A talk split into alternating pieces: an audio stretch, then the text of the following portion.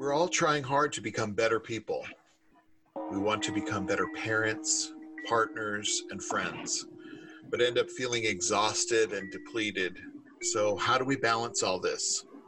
I'm Ronn Pawo McLane, and I'm here with my co host and good friend Danny Hobart to discuss how we can do that and not get run over by our own intentions. Hi, Dan. Good morning, Pawo. How are you? Good morning. I'm good. It's good to be here. It is good to be here. We're smack in the middle of our our weird new normal, which I don't know about you, but I'm I'm starting to feel a little bit more I guess at home in the discomfort. I have fortunately or unfortunately had a little bit more work to do lately, so I've been going to my office. And that makes it seem a little more normal than normal. The new Other normal. And it's empty and Yeah. scary. I don't, you know, there's three people instead of 20, and nobody's going to court. Nobody's, you know, madly faxing stuff for deadlines. Faxing. Yes, lawyers still do that. So, uh, you know, uh, I've, I'm injecting some old normal into my new normal. It's all a process, I suppose. it is a process and i think you know that's that's the crux of a lot of this is just you know finding the ease in what is disease I like the ease of it, right? That's that's a that's a wonderful part. Take the excitement and the emergency, the immediacy sort of out of your day. That that is ease in some sense. Yeah. I think when we can lessen the anxiety around not knowing then then we do find a little bit of comfort if you will. Yeah. So I wanted to talk today about, you know, how,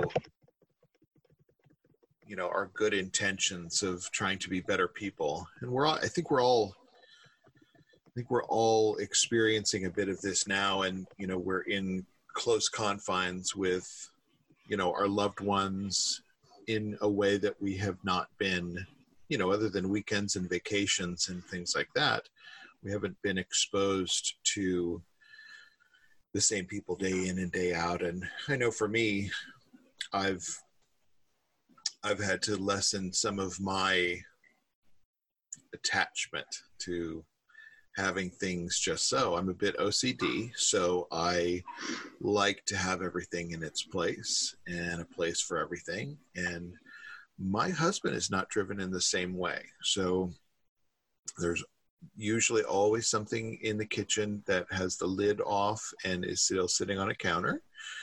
And I have to not react in an unskillful way and yell at him for um, leaving something open. I just put it away and move on.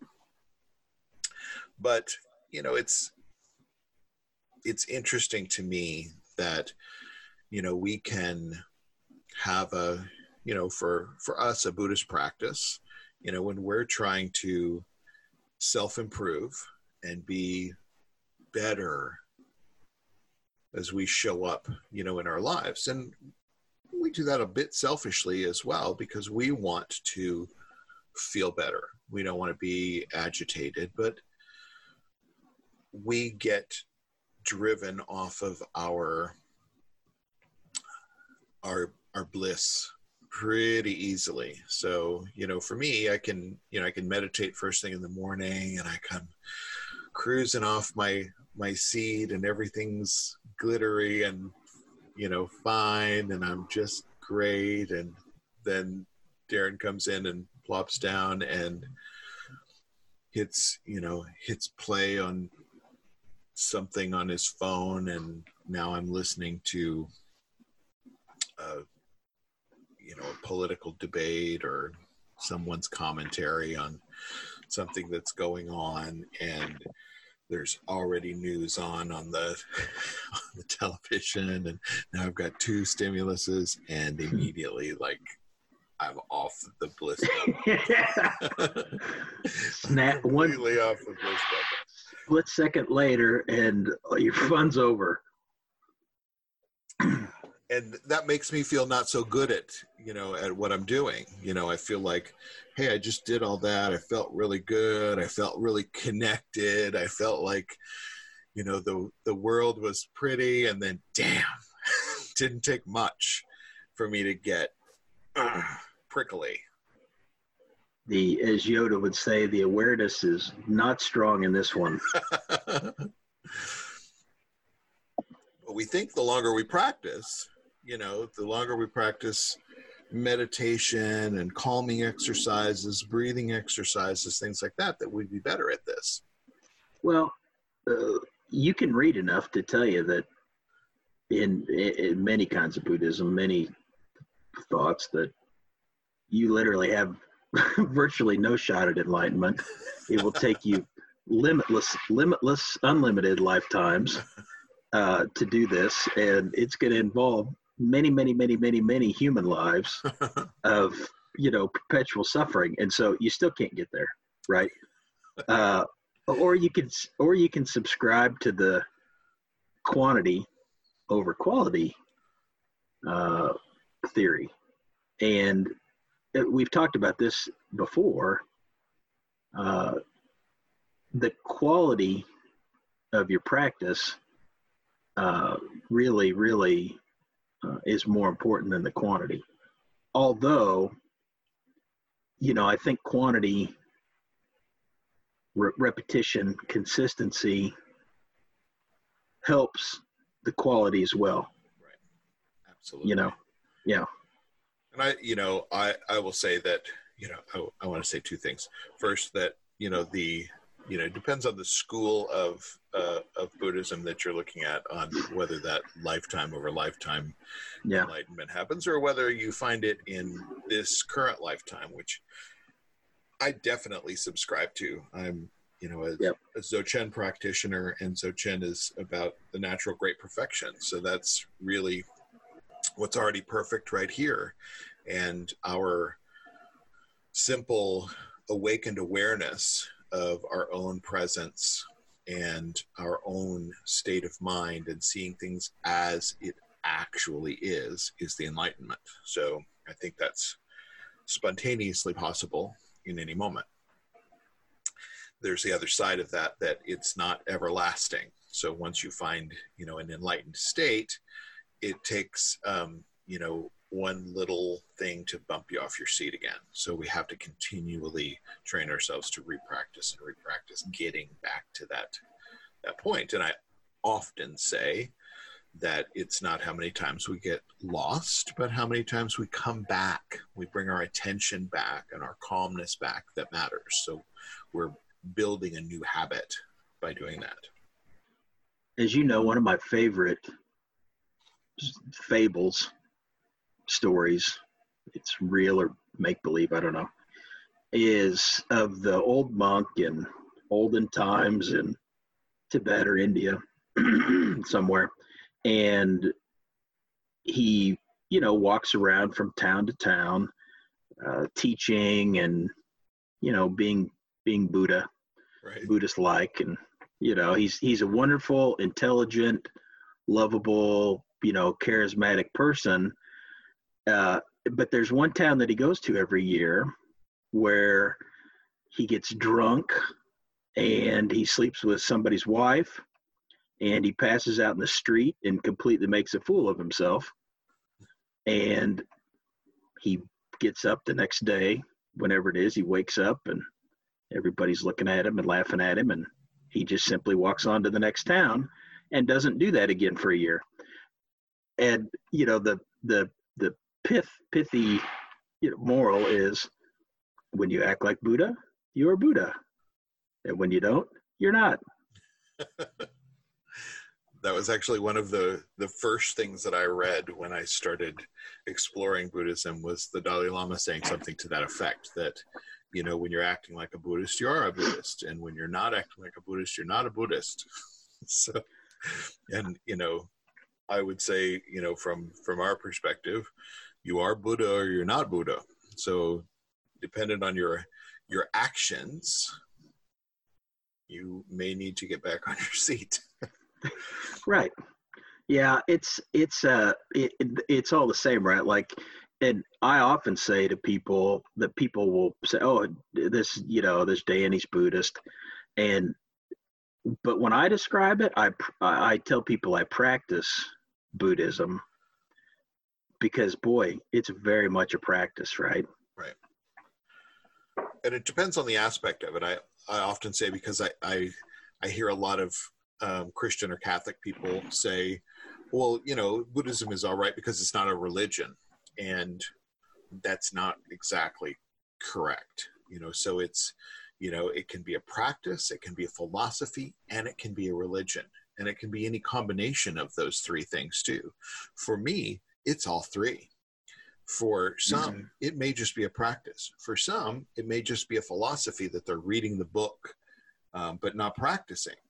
So, but the religious aspect to me is kind of the devotional aspect that gets me to the seat. You know, when I can humbly sort of bow to those who have come before me and left a lamp on the path for me to mm-hmm.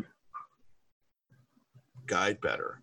So there's there's a bit of that and sometimes I don't exactly feel like practicing and there are are ways and methods within you know a devotional aspect which to me is a bit religious uh, that helped me get there yeah there's no doubt that buddhism with a capital b uh, has you know we don't have a vatican city or a you know cathedrals and the sistine chapel there's not a head of the, there, there is sort of a head of the religion generally, but well, some schools though, not all. Right, yeah. right, and that's the thing. There's like head for each school, and right, it's confusing because it's not all the Dalai Lama, but no, you know he's an awesome figure. So is the Karmapa, so and the Gyalwang Drukpa, and you know depending on what your mm-hmm. focus mm-hmm. is, you know Thich Nhat Hanh in the you know in the zen tradition there's you know so many absolutely yeah there's there's so much in so many directions and so many branches and there are with all the other religions too of course we're not centralized and so i, I think that's where people come up with uh, it's not a religion also right.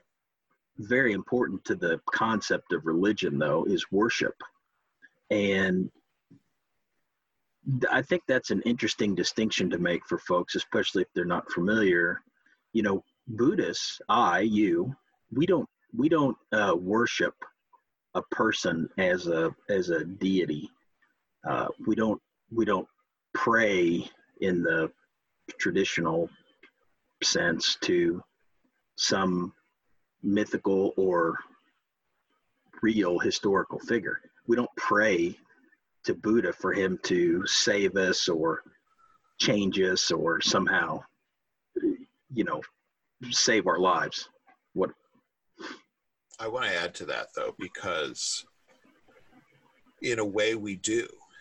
Um, what the difference is though is the duality. So when we think of uh, Buddha, we don't, or any of the deities, any of the bodhisattvas, so Vajrasattva or Chenrezig or Tara, these you know deities that are sort of um, you know have a specific job, um, compassion or mercy or health or whatever it may be.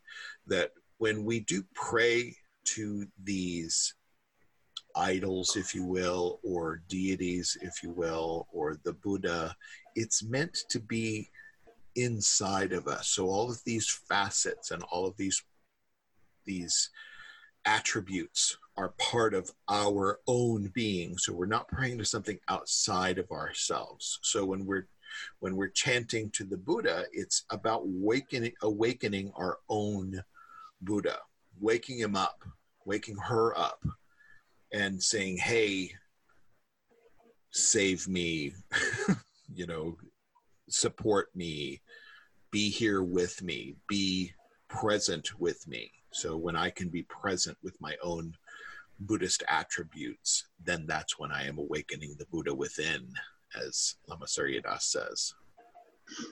Yeah, well, this is why you're my teacher. Even even in my mind, when I can understand and have attended many many services and sessions for Christianity and for Buddhist practice, you know, I still have these sort of preconceived notions or trained notions or whatever they are of the sort of simple differences. And, you know, as you were talking, I was thinking, I wonder, you know, it, so so is it the same then? What about the taking away of sin? Right. That's a that's that certainly is a big concept in Christianity, and I I don't mean to completely get off the road on this, but uh, you know, you, you, you when you when you pray to God or Jesus to to save you and protect you, you also it's a concept that He takes away your sin, right? So that's not in Buddhism in that same way, right? Right. So you have to, you know, in in that aspect, you have to consider what is sin. So we don't really have yeah. uh, like a Ten Commandments that say this is the dividing line between right and wrong, and bad, right and yeah. wrong. Um,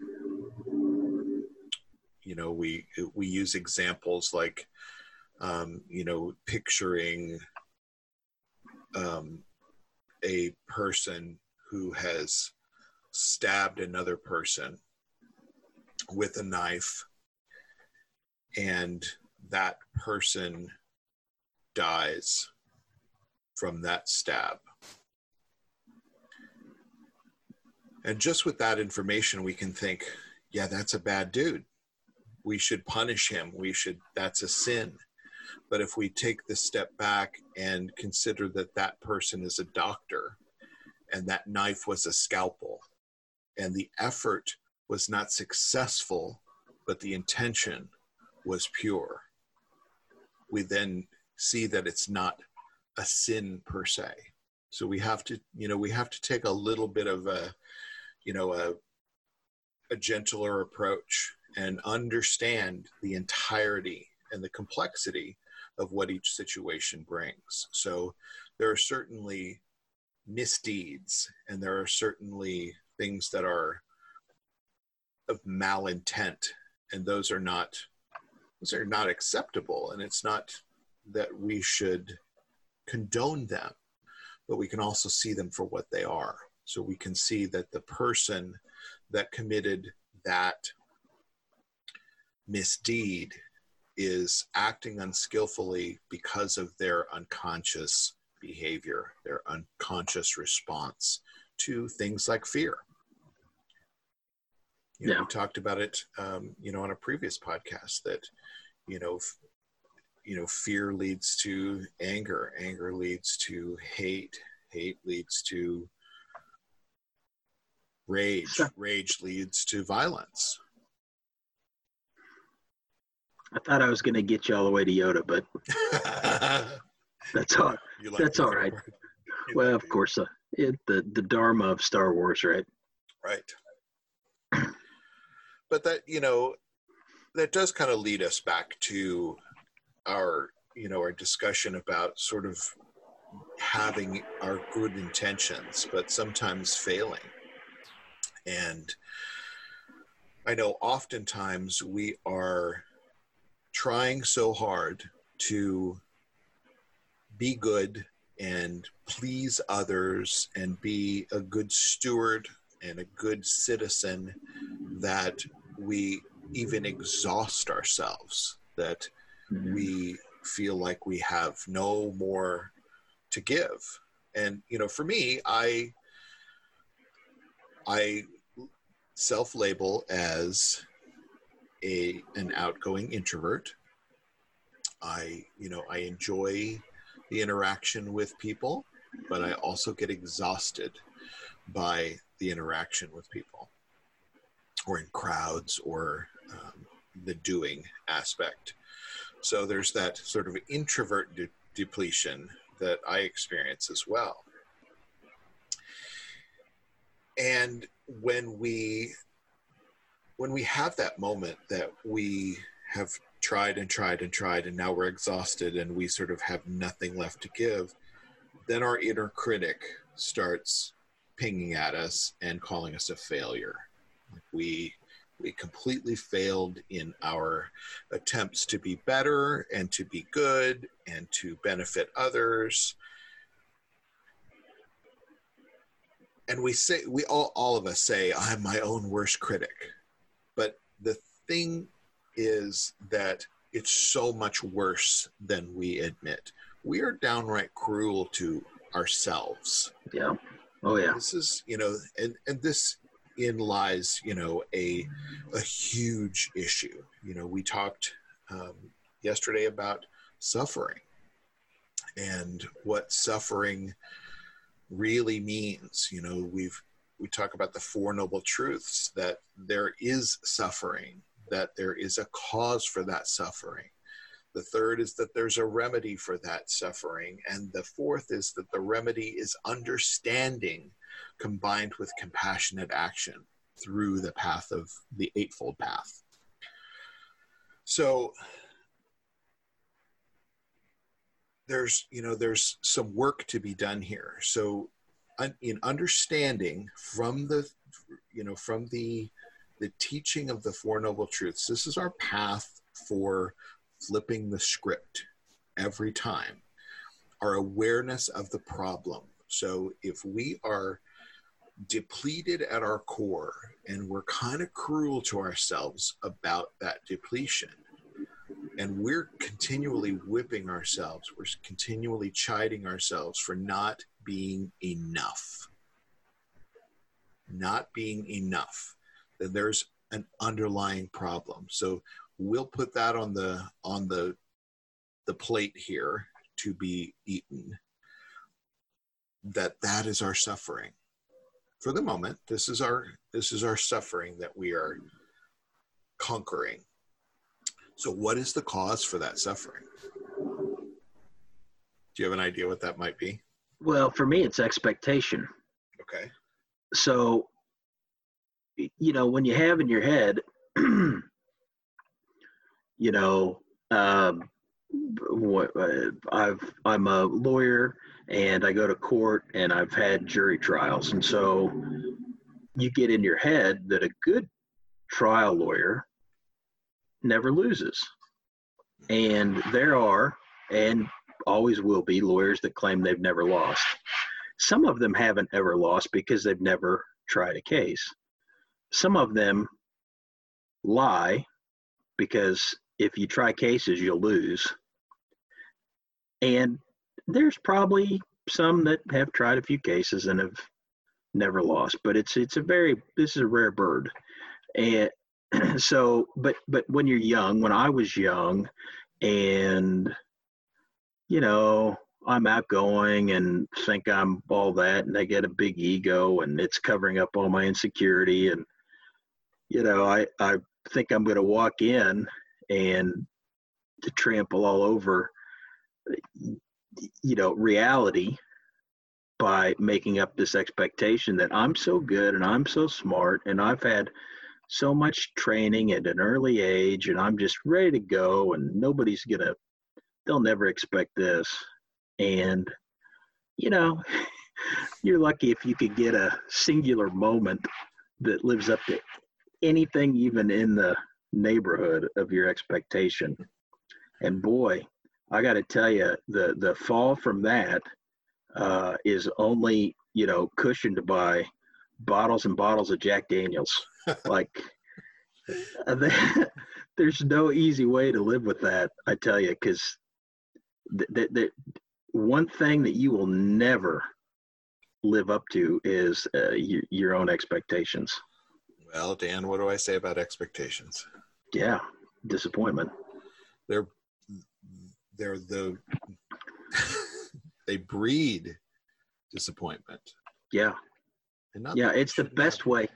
Not that we shouldn't have great intentions, you know, and you know, maybe I'll I'll just give you that little you know that little nugget to change your change your expectation that instead of always winning, you're always trying.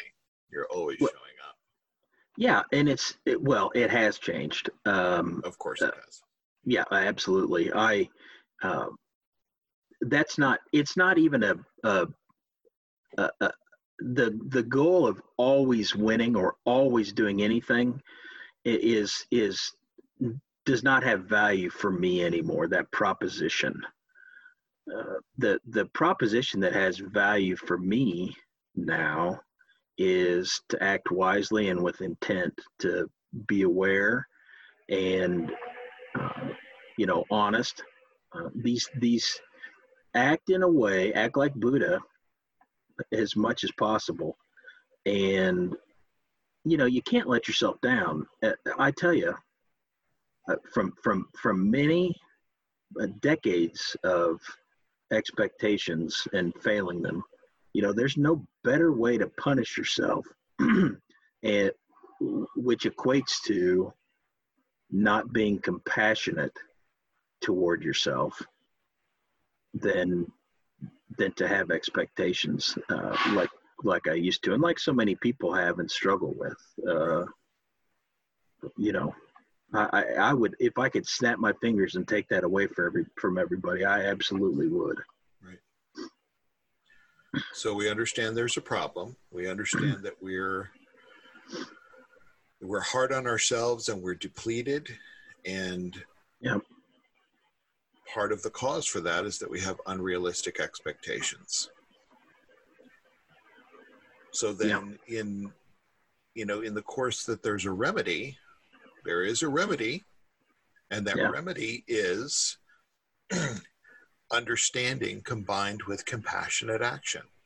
So when we see that we're depleted and we're being cruel to ourselves, we need to take a little step back and we need to flip the script. And part of the flipping of the script is one of the excuse me, one of the hardest things that I have to convey to to anyone who shows up for a Sunday service or or is or is struggling in this way is that we have to first learn to serve ourselves. And it's completely opposite the way than what we've been taught growing up is that we have to be in service to others but what they don't tell you is that if you don't have any food in your pantry you can't cook for anyone else. So you have to build the stores. You have to build the the compassionate ki- kitchen for you to be able to serve others. So i know i'm using some you know some metaphors here but if i'm depleted and i have nothing to give then the expectation that i should be giving is completely unrealistic so how we do that though is is through an introspection and understanding that I first need to learn to be compassionate and kind to myself. And that's that's hard folks. It's hard to to flip that script and catch ourselves. You know, we do a lot of catch and release in our backyard Buddhism here. You know, we catch ourselves in that moment that we're being nasty to ourselves. It's body, speech, and mind. So the way I'm acting with my body, the what's coming out of my mouth, and what's you know at the root of most of that is our mind and what we're thinking. So we catch ourselves in that cruel thought, that unkind thought toward ourselves. Oh, you always do this, you sad sack of shit. You're a loser. You cannot get this. You're Yep. just not a good person. You are not enough. Whatever that that line is, we're all saying it. We're all terribly cruel to ourselves. So we catch ourselves and not as another point for us to be nasty to ourselves. Oh, there you go again. You're being cruel to yourself. it's not that. We need to flip it. And with compassionate action, we can start to figure out how to be kind to ourselves. How can I support me so that I feel whole? I feel enough. And that, you know, that's individual for each one of us. Part of mine is just showing up for my practice and taking that breath when I when I find myself on the edge of that irritation and impatience and where I'm a little short with my husband because we're you know in in the close confines of our home and in, you're in Corona you're in Corona jail together? And he left the coffee on the counter again with the the lid open. And if I say something hey you left the coffee up no that wasn't me. Of course it wasn't. So when I catch myself in that moment, I can then be, you know, soften it, just soften, soften, and see, okay, that's my agitation.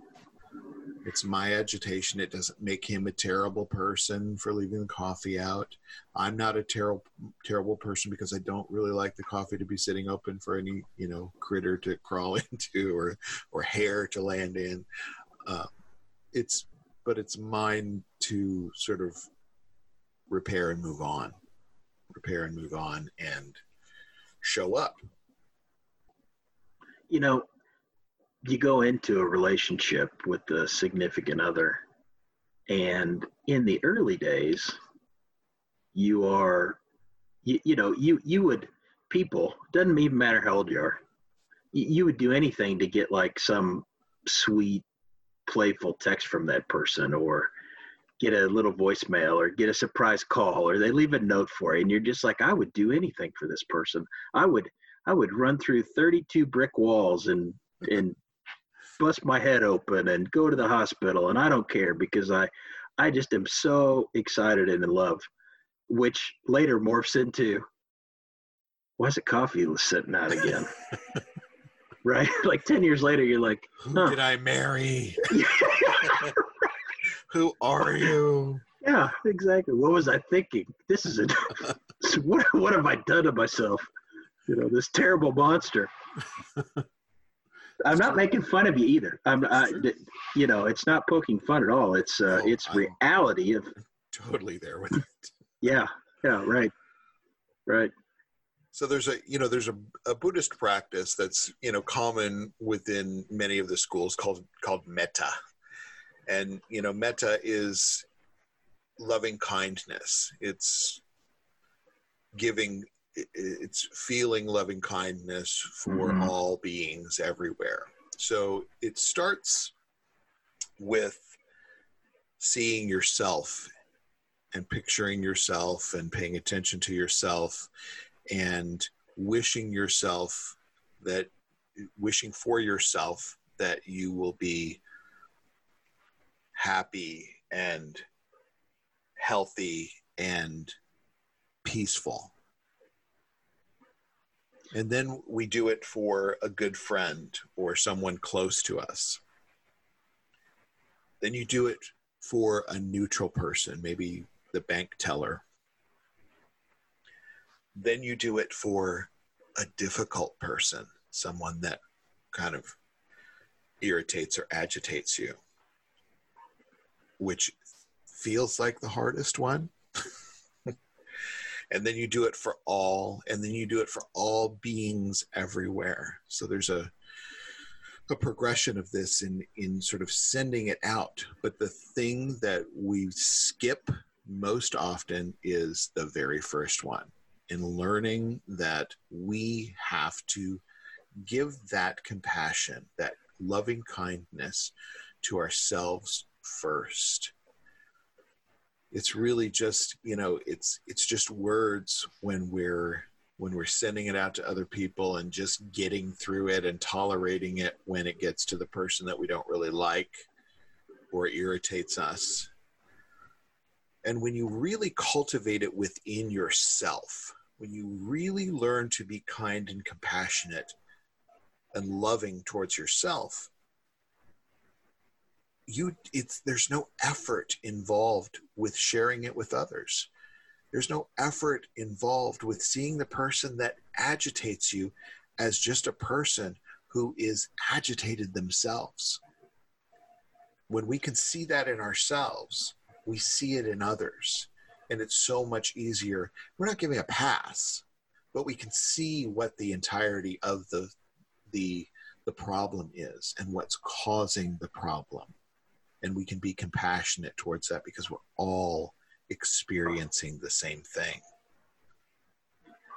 In the in the refuge prayer that we do in our practice, one of the one of the things that we take refuge in eh, or pledge to be or commit to is uh, in some sense is being generous or generosity and in my life being generous was always if you can help somebody help them. You know i was in boy scouts and and do a good turn daily. That's a that's a, a motto of the boy scouts. And so you know you pick up trash or you carry somebody's groceries or you donate money at Salvation Army at Christmas or you know there's there's 8 million ways that you can give time, effort, money, resources to another person. What I have learned though is the concept of generosity uh, is different than that in Buddhism. And my perspective on it has changed significantly. And it encapsulates exactly what you just described. Uh, again, an, an aha moment for me. And I heard a wonderful little talk on generosity and how generosity starts at home. It starts with you. And being generous with yourself, again, as you would with all living beings, you're a living being and you have to start at home. So be generous with yourself, be kind with yourself, love yourself. This this is not a you know, it's not a it's not the western like you're selfish if you think of yourself first. You have to be generous with yourself. Until you are, you will not be generous with other people. You will not be able to be this this big, broad, compassionate uh, being that then has real, true compassion for other living beings, other people. Right. So it it it it is completely counterintuitive. It was to me that being generous means you start with yourself hmm. because you have nothing to give unless you're you know unless your pantry's filled you can't give away anything you know unless your wallet's filled you can't give away anything unless you have unless you have something to give you don't have anything to give anyone else and you know from a generosity standpoint you know we say altruistically generous which means it's non-transactional so it doesn't mean that i'm yes. expecting something in return of course, we get things in return. We feel good when we're good to other people, and yep. that's okay to feel. But if it's our if it's our underlying intention, then we're kind of off the mark. So that you know it makes it sort of transactionally generous rather than altruistically generous. And if we can point that within first and be altruistically generous with ourselves, I don't expect anything back from just supporting myself and really getting in touch like i've i feel like i am in a constant conversation with myself now so even understanding that you know it may just be eight o'clock in the evening but boy i'm tired like i don't have to wait till 10 or 10.30 to go to bed to support myself that i can say i think i need more sleep so I can make that that assessment and not an unconscious reaction or response. Just take care of what needs to be taken care of. When we are thirsty, should we sit and contemplate, ah, what is thirst? Ah, if I if I drink, am Right. taking from others? When you're thirsty and you're honestly thirsty, take a drink. Quench the thirst. Right. Support support the need. Yeah. So hearing and understanding what we are going through is really the first step in understanding and being and having compassionate action that results. Yeah, it's it's okay to, in very plain language, it's okay to provide for yourself, and it's okay to do that first. It's okay. It's essential. It's absolutely essential. And you know, I don't think we should feel guilty about that. You know, we're Buddhists, Right. we don't have we don't have guilt. All the Catholics and all the Jewish people control the guilt. Well, I'm gonna let you know a little secret. I know a lot of people that practice Buddhism that have guilt too. I know. Well, why? Why though? Because that's how you were brought up. That's because how it's a habit. It's a bad habit. It's It's a a condition. it's a condition. It's yeah.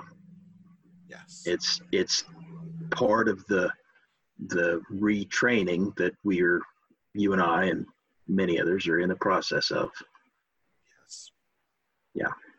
It's the introspection with intent of wise understanding that we're looking for. It's the you know really looking within what do I need to Yeah. support myself in a way that I am then supporting others. So when I can find calm abiding, I can find patience and peace within myself, it's easier for me to give to my friends and family, my spouse, my job, my coworkers, and to all other beings, even the ones that irritate us.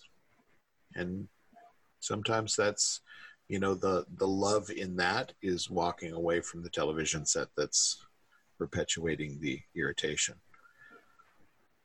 You know, I think for folks out there, a good a good way to look at this and a good way to sort of catch yourself is to think about some of these things. Even some of the things you may be doing that you don't think are transactional. If you are uh, doing a, a nice and lovely thing for someone and you walk away from it in an unhappy state there's a good chance you did it expecting something in return, whether it's a pat on the back or a, you know, a, a nickel or something. Uh, it's a good, I, I speak from experience, uh, personally and professionally, and, uh, you know, that's what I used to catch myself. Uh, I do it far less than I used to but these habits are hard and keep an eye on that you know when you when you ro- roam around the world. Keep an eye on your unhappiness after doing a good deed. If you did if you are there's a chance that maybe the deed wasn't so good or you were expecting a different result. I think that's i think that's the answer right there is that you're expecting a result specifically. Rather Yeah. than just doing the deed to do the deed with good intention. Yeah yeah it's important to it- Yeah. it's important to see and i think that we can really take a a productive glance at how we're interacting with the world and be patient with ourselves when we discover that we yeah i did expect to be noticed for my good deed or get my pat on the back or maybe i expected to feel good and i didn't really maybe i felt like i was supposed to do more in that moment so be patient with yourself Right. The struggle is to be better humans in our daily experience.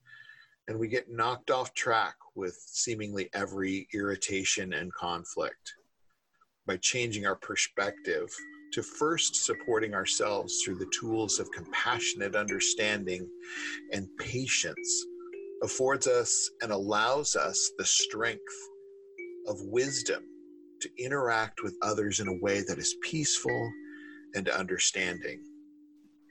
When we can learn to be kind and compassionate, patient, and nurturing toward ourselves, we then project that towards others without any effort.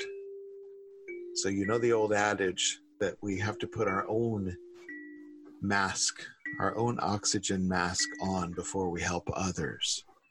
That's completely the case here. Thank you, Pawo. And remember, for everybody out there, meditate as fast as you can. And thanks to all of our listeners who are tuning in and taking part in our discussions. Find us on Facebook and shoot us your questions, and we'll be happy to endeavor to answer them here. Have a great day and meditate as fast as you can.